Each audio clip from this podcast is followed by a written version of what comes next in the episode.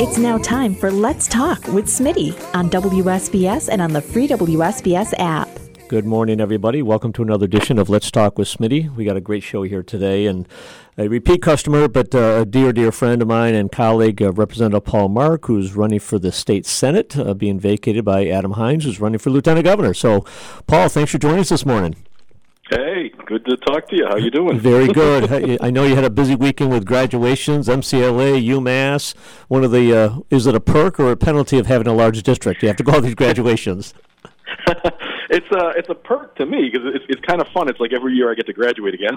so like at, you, at UMass, uh, I, I went to UMass. I graduated from UMass, yeah. and so to be able to go to that ceremony and sit there on the platform, you know, it's always been kind of special. And and the chancellor says your name and you get to stand up and they, he, he says the name of everyone in the delegation, but then he says, you know, Paul Mark, graduate of, of UMass Amherst, and and you know you get like a little bit of uh, cheap applause, which is always fun. And then uh, at MCLA is special because there's so many people from the district and different because it was indoors yesterday and and and so uh, or excuse me Saturday and and and really hot, and so I think you know everyone's trying to get back to that feeling of normal. Yeah. And there's still like a little bit of tension, but you know, I, I really like going to MCLA graduation because I, I have the chance to teach a class or two there every year. And so uh, on Saturday, two of my students, I think for the first time, uh, were present and walked. In, and of course, obviously, there wasn't ceremonies the last two years, but um, that was kind of special. And we took a selfie together and uh, it was nice.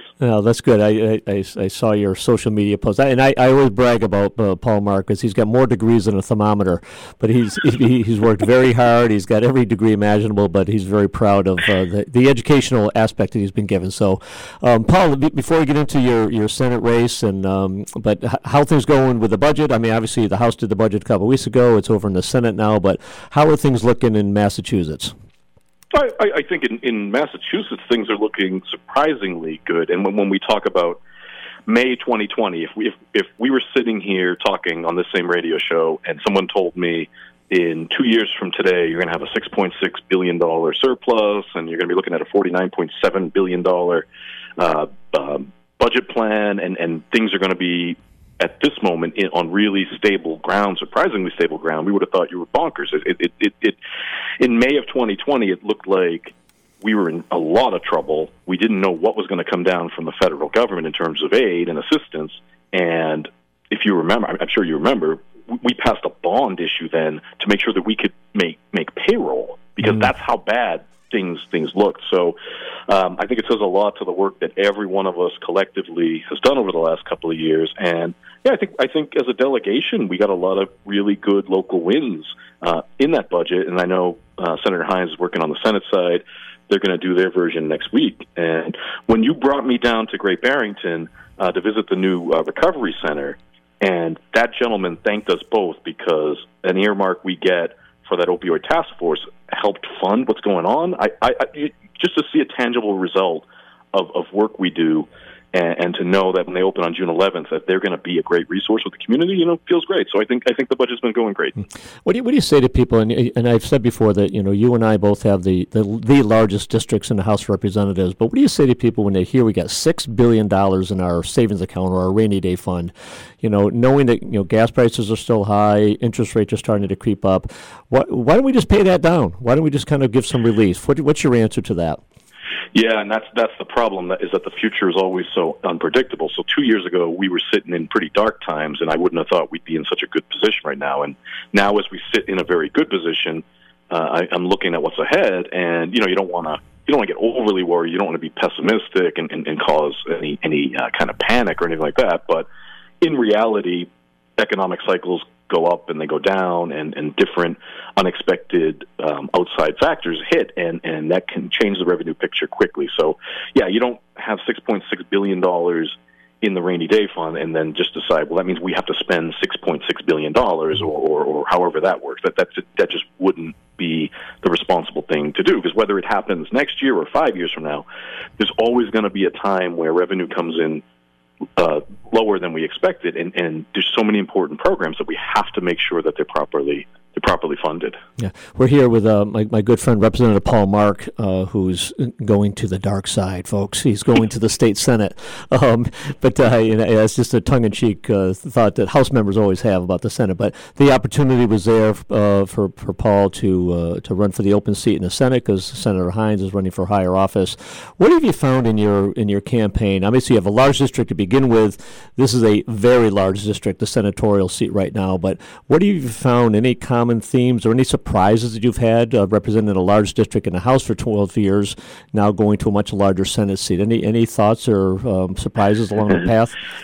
With 57 communities, and now that things are going back to mainly in person, still a lot of Zoom, still a lot of remote, but I, would say there's a, there's enough in person events happening now every single day that it's not a surprise, but it's re. It, I'm remembering that uh, as of like February 2020, I lost uh, 20 25 hours a week uh, in drive time. You know, I'm, I'm, I'm mm. back. I'm back to that. That that there's just this downtime where you were driving all over the place. And then in the representative districts, like yeah, you have 20 towns. I had 16. Uh, I've had 22 at times. You know, you're driving. Some days you're, you're in Dalton, and then you're over in Northfield, which touches New Hampshire, and then you're over to Monroe, that kind of thing. You're, you're all over the place, and to go to 67, uh, 57, excuse me, communities in four different counties. And like I said, um, I think I was in Great Barrington last week. I was uh, over the weekend. I was at, at UMass. I was in Westhampton. I was in Whately. I was in Pittsfield. I was in North Adams, and I was in the town of Heath up by Shelburne Falls. It, it's just all this downtime that that you kind of took for granted while we were doing the remote thing over the last years. And then in terms of like, yeah, issues you're hearing, it, it, it's it's people care about the environment. People care a lot right now about reproductive health and what's going on down in Washington. Uh, people care a lot uh, and this is something I've been hearing for like six months plus about about um, housing issues. People care a lot about what what work is going to look like. So from business owners, you know, they're having still having trouble attracting employees, and then on the employee side, you're hearing, well, I'd love to go back to work, but my child care issues still haven't resolved, that kind of thing. And all of that I'd say is pretty common across all, all four of the counties and then in Berkshires, whether it's north, south, or, or central county. Very, uh, just to touch on the Zoom quickly, um, the, I think it's made us much more efficient in many ways. I mean, if you had a yep. Zoom started at 10 o'clock, the meeting started at 10 o'clock. If it was over at 11, it ended at 11. But that travel time, and I think the thing that you and I probably take the greatest pride in is the, the social interaction that we have with people face to face. So that's that's been the challenge. But uh, we've saved a lot of money on gas. But unfortunately, now we're back driving gas is over four dollars. But what, right. what, what, do you what do you think are going to be the biggest challenge? And you've been a wonderful partner because um, you know, as you know, and folks who are listening should know, we're we're losing a voice in the House of Representatives because of redistricting. But in many ways, we're very fortunate because one of those voices we're losing in the House is jumping to the Senate, and that's namely you. So I think we're going to have some great energy and synergy going forward. But what do you think are the biggest issues? Uh, let's be very parochial here about the Berkshires. What do you think are some of the biggest issues facing the Berkshires as we start getting out of COVID, back to some sense of normalcy when it comes to the economy? So to the economy, so so something I've been hearing a lot, and I've been as I've been having meetings all over the county. What I've been telling people is the great opportunity now with having our delegation stay stay intact but shift in, in the positions we have and in God willing, having a senator that has actual legislative experience that's coming into this not fresh, that, that's coming into this with, with six terms under their belt, is what I've been able to do in my district for the past 11 years talk to local leaders, talk to community members, talk to business leaders, whoever it might be. And I always have a punch list ready to go that when these different vehicles come before us in the House or, or now, God willing, in the Senate, we have things to plug into them, and it's. I, I think that's so important. I, I had a little meet and greet in Pittsfield last weekend, and people, you know, talk a lot about the economy, and and, and sometimes the, the talk goes back to, you know, we need another GE style giant employer. Other people think we need to focus on the tourism element and small business. Other people are talking about how the transportation piece fits in. And what I told them is, you know, a legislator and a senator specifically with such a big district you, you're not the general manager of the district. What you are is a resource provider. And so you have to be ready. You have to stay in touch with the community. And then, because we're going to have a transportation bond bill. I'll have things to plug into that. We're going to have an economic development bill coming up. I've always had things to plug into that, and I think that's again that's that's the great opportunity with a delegation that works so well together and cooperates and, and, and gets along and has a focus just on making sure that the people of this area are getting the resources we need. Because then, when there's a plan, and we can help steer that plan, and we can help you know, it, it, encourage people to have their voices heard and, and, and to get out there and share thoughts they're having that are good we can we can we can be poised to make these things happen. And I've seen it over in the Valley and in Greenfield uh, with a delegation that I thought worked really well together and had a senator at the time who was in a, a pretty important position. Hmm. We're here with uh, Representative Paul Mark. He's uh, running for the state senate, and uh, I'll tell you, folks, right now, he's my guy. I'm supporting him all the way. No, no hesitation in my front at all. Uh, you talked about experience, and I, I, think it's so critically important. Not only we're losing a voice, but we're uh, having that experience and that team energy approach that we, we all try to have. And I think there's, you know, we all have egos in this crazy business, but there's no overbearing ego uh, with this delegation. And I think that's really important. But the experience factor is really critical. And I think I went back seven state senators.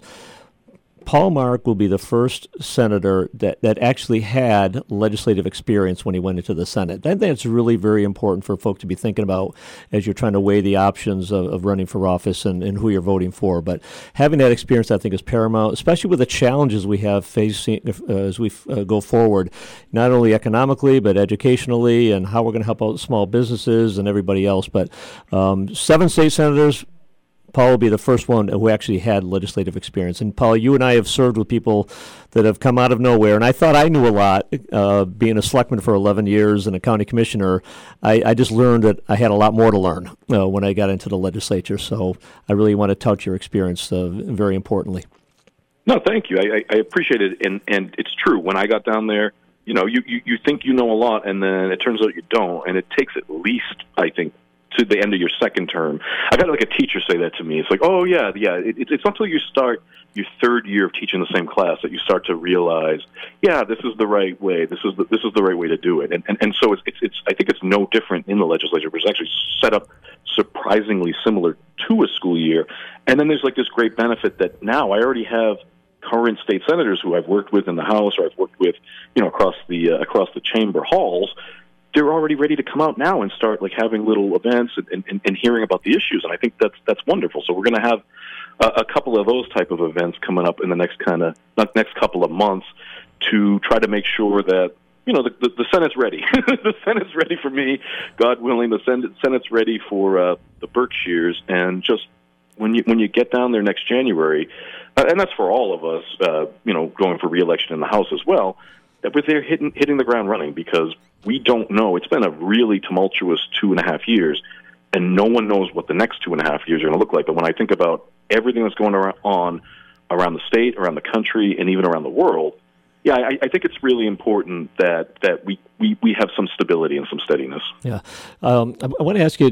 People have asked me this for twenty years, Paul, and I honestly still don't have an answer for them. I don't know if maybe you have, but mm-hmm. when, they, when they ask me, "What's a typical day like in the state legislature?" I don't have an answer for that yet. it's so different, but how has your experience been in the House, and what really are you anticipating in the Senate? Because it's a slightly different culture. Clearly, going from 160 down to 40, um, it's a different demographic, a different uh, you know uh, staff lineup, and everything else. But what are you anticipating going into the Senate going to be like?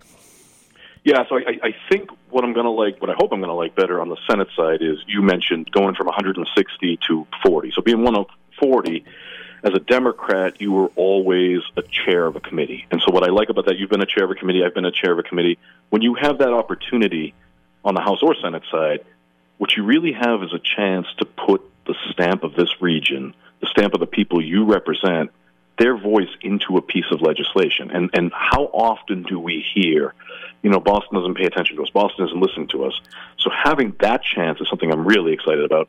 Having the chance, I think, to be a little more outspoken is is a good thing. Uh, you know me well enough. I'm a pretty outspoken guy, but I, there's also a reality that in the House there's uh, there's so many of us that it's it's it can get pretty competitive when you're talking about bringing back resources. I, I, I talked to a former House colleague of ours who is now in the Senate, and he said to me, Paul, you know what happens when you get a little too outspoken on the Senate side? I said, no, what? He said, nothing. He said, you keep going because you're a senator. I said, yes. that's what I want. So um, I, I think the, the good news is that is is being more outspoken for the region, making sure you're bringing back as many resources as possible, which is extremely important. I, I, I, can't emphasize this enough. Yeah, a third of our job is constituent services. A third of our job is, is, is making sure we're, we're fighting for policy and, again, putting the voice of our region on those policies. But a third of our job, at least, is budgeting and transportation mm-hmm. bonds and, and just getting that slice of the pie back to the Berkshires. And so, as as, as one of a 160, I feel like my district got more than 160th, and I think your district has got more than 160th. And over on the Senate side, same deal. We're going to get at least our 40th, and if I can have my way, we're going to get more than that. We're going to get as much as possible, and and and it just I can't overestimate and overstate how how how much that matters. Uh, I think what is the most daunting is just is the is the geography. And again, having represented 29 different towns in three counties over the past 11 years, I'm I'm used to putting in a lot of work. I love putting in a lot of work, but it is a lot to go from, say, North Adams to Southwick, uh, and then up to Franklin County, and then back to Pittsfield um, in a day or even in a weekend. And uh, I, uh, Congressman McGovern, for example, came out from Worcester to UMass. He was the keynote speaker at the commencement. He stayed over in Amherst because he didn't want to drive all the way back to Worcester. And I'm like, well, my district's bigger than that. yeah, I, I, don't think I don't think people realize just how big uh, big these territories are. Um, right. I, I, think, Paul, you know, I think I think we've done a, a very good job talking about you know bringing the money back to the district. I think we've done done a great job with uh, you know broadband investments and uh, kind of lighting up all of our communities uh, for high speed internet. You know, we've seen during COVID that people have gravitated to Western Mass. Um, a lot of them to our small towns for that natural social distancing. But what the, what do you think are going to be some of the bigger investments or biggest investments we need to be considering going forward to not only keep these people here, but to provide them the services because working remotely is real. I mean, it's, it's still an option for people. I was talking to uh, folks in Boston the other day. Uh, they're still only back to in the office two days a week. So that remote mm-hmm. work is a real opportunity for us for investments. What do you think are going to be some of the bigger investments we could be uh, thinking about going forward? Yeah, I, I, think transportation is going to be the next mm-hmm. big investment, and and with that infrastructure bill that came out of Washington, you know, we're talking about billions of dollars coming to the state, and our entire delegation, and you have been the leader on this for us, has been committed to that idea of, of making sure west to east rail happens and that it happens in the Berkshires, that it's not just something that's going to go from Boston to Springfield and end there, um, that we're going to make sure this entire state is connected. And then, then the opportunity for that, if we can get to a level where there is actual realistic commuter service. And so by commuter service, yeah, I recognize Boston to Pittsfield's a, a bit of a haul, but if you can get back and forth on the same day, that changes things mm. for this region, I think, in a, in a, in a tangible, significant way. And even if you can get back to Springfield back and forth once or twice a day, I, I just think the potential for remote work options, for um, longer distance but more practical commuting environmentally friendly longer distance communi- commuting becomes a real option. And, and the great benefit of that is, again, helping the people here, improving our economic situation, making sure more jobs are available. The caution I've been telling people ever since the broadband project has like really been starting to wrap up is, and it, and it's started to happen is, we have to watch out um, for housing because as mm-hmm. this area, this is a beautiful area. This is an attractive place to live. If you could do it from almost anywhere in the world and you love nature, you love rivers, you love mountains, you love any of that stuff, you love biking, hiking, walking, this is where you want to be. And if we are in competition now with a lot of people trying to move in, or even worse, trying to move in and, and maybe do a lot of um, short-term rental, that kind of thing, like what, what we've seen on the Cape, you know, we, we have to either be prepared to increase the amount of housing available um, or, or something because we don't want to price our own people out of this community. While, of course, we recognize from the census work we've done and, and redistricting that, yeah, we, we need people to move in here. We can't, we can't be stagnant. We need to grow. Uh, uh how do you, when we talk about the West East Rail uh, investments, how do you balance the long term big money investments like rail, which would be, I, I call that the next generation transportation, with the balance of the skeptics who will say, my God, that's a waste of money. We should be fixing all of our roads and bridges. How do we find that balance to help out our, our, communities immediately, but then have that vision of the long term investments as well? Well, that's what's important is, is yes, we need to fix our roads and bridges.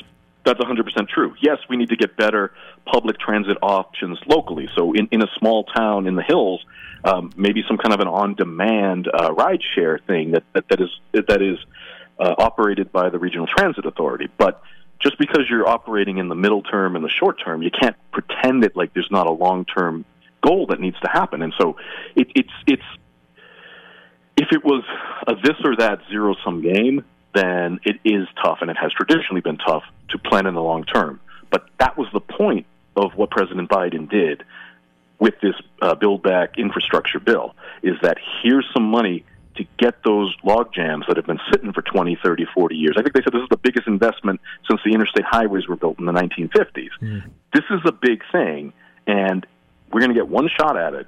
And we've been preparing for this the entire time I've been in office, and again in in in, in um, urgency for the last couple of years watching for this. And if we don't do it now, I don't know when the next time is going to be. So, so that's that's the part to balance out. Is you have to also we think in two year cycles, and the governor thinks in four year cycles, and the president thinks in four year cycles. But we also have to think 20, 30, 40 years down the road, or else there is no there is no opportunity in the future. In, in our last couple of minutes, Paul, uh, one question I've been asking all of the candidates running for office. Uh, we've had statewide candidates and everybody in between, but um, if if you could give your younger self one piece of advice, what would it be? Become an airline pilot. hey, why is that? Why is that? when I was a kid, I didn't know I liked flying. The first time I ever flew in my life, I was 21 years old. so, no, if I could, if I could give myself one piece of advice for, for what I was about to embark on, um, what I would have said was, "This is going to be a lot of work. This is going to be extremely difficult on the people that you love and that love you, and in the end, it's going to be worthwhile because when mm. you go to a place like we went, the CRA in Dalton, and they talk about how the work you've done helped kids get child care, helped uh, voting happen in town, helped kids stay out of trouble in after school youth programs, has just been an anchor for the community, then you're going to know that the time you sacrificed you know, and then mm. it's been time time in my 30s, which you know, in theory, was good time to have. Yeah. That it was that it was going to be worthwhile, and so that that's what I would tell 31 year old Paul Mark is, you know, there's going to be frustration, but in the end, um, it's going to be worth it. Very, very well said. I, I just, I really, and I, I mean this in the, the greatest complimentary way I can, Paul. But they, re, they referred to John Olver as a workhorse, not a show horse that's who you are, and I, that's what I, I, love about you, and I think that's why you're going to be a wonderful state senator. You just like the work, and what you've just described about the, the advice to your younger self is helping somebody when the spotlight's not on you. I think that's really what this job is all about, and I think you epitomize it perfectly. Um, so I, I, really take take this in a good way. You're a workhorse, not a show horse. There's no ego with Paul Mark. He just wants to get the job done. He's there to help people. Paul, folks who are, who are listening uh, right now that maybe want to learn a little bit more about you or maybe get involved in your campaign, where, where's the best place for them to go? Uh, the website's votepaulmark.com, and I think there's contact forms and there's there's uh, paul at votepaulmark.com would be the email to me directly, which then I can forward on to my, my campaign people. And, um, you know, over the next six, seven, eight months, all the way through January, uh, I look forward to meeting people in all 57 of these communities. I think we've been probably to 40 something of, of them already for some kind of an event, and, and we'll get to all of them um, over the course. So thank you for considering me, and, and I'd be honored to be your senator. Well, there's no consideration with me; it's already a done deal. So, um, but no, Paul Mark, th- a great colleague, candidate for state senate, uh, and I, I, wish you all the best, and I appreciate you taking the time to join us. Thank you very much. Talk to you soon. Mm-hmm. Until then, be well, be safe, have fun, be happy. Let's all take care of one another. Let's all be Berkshire.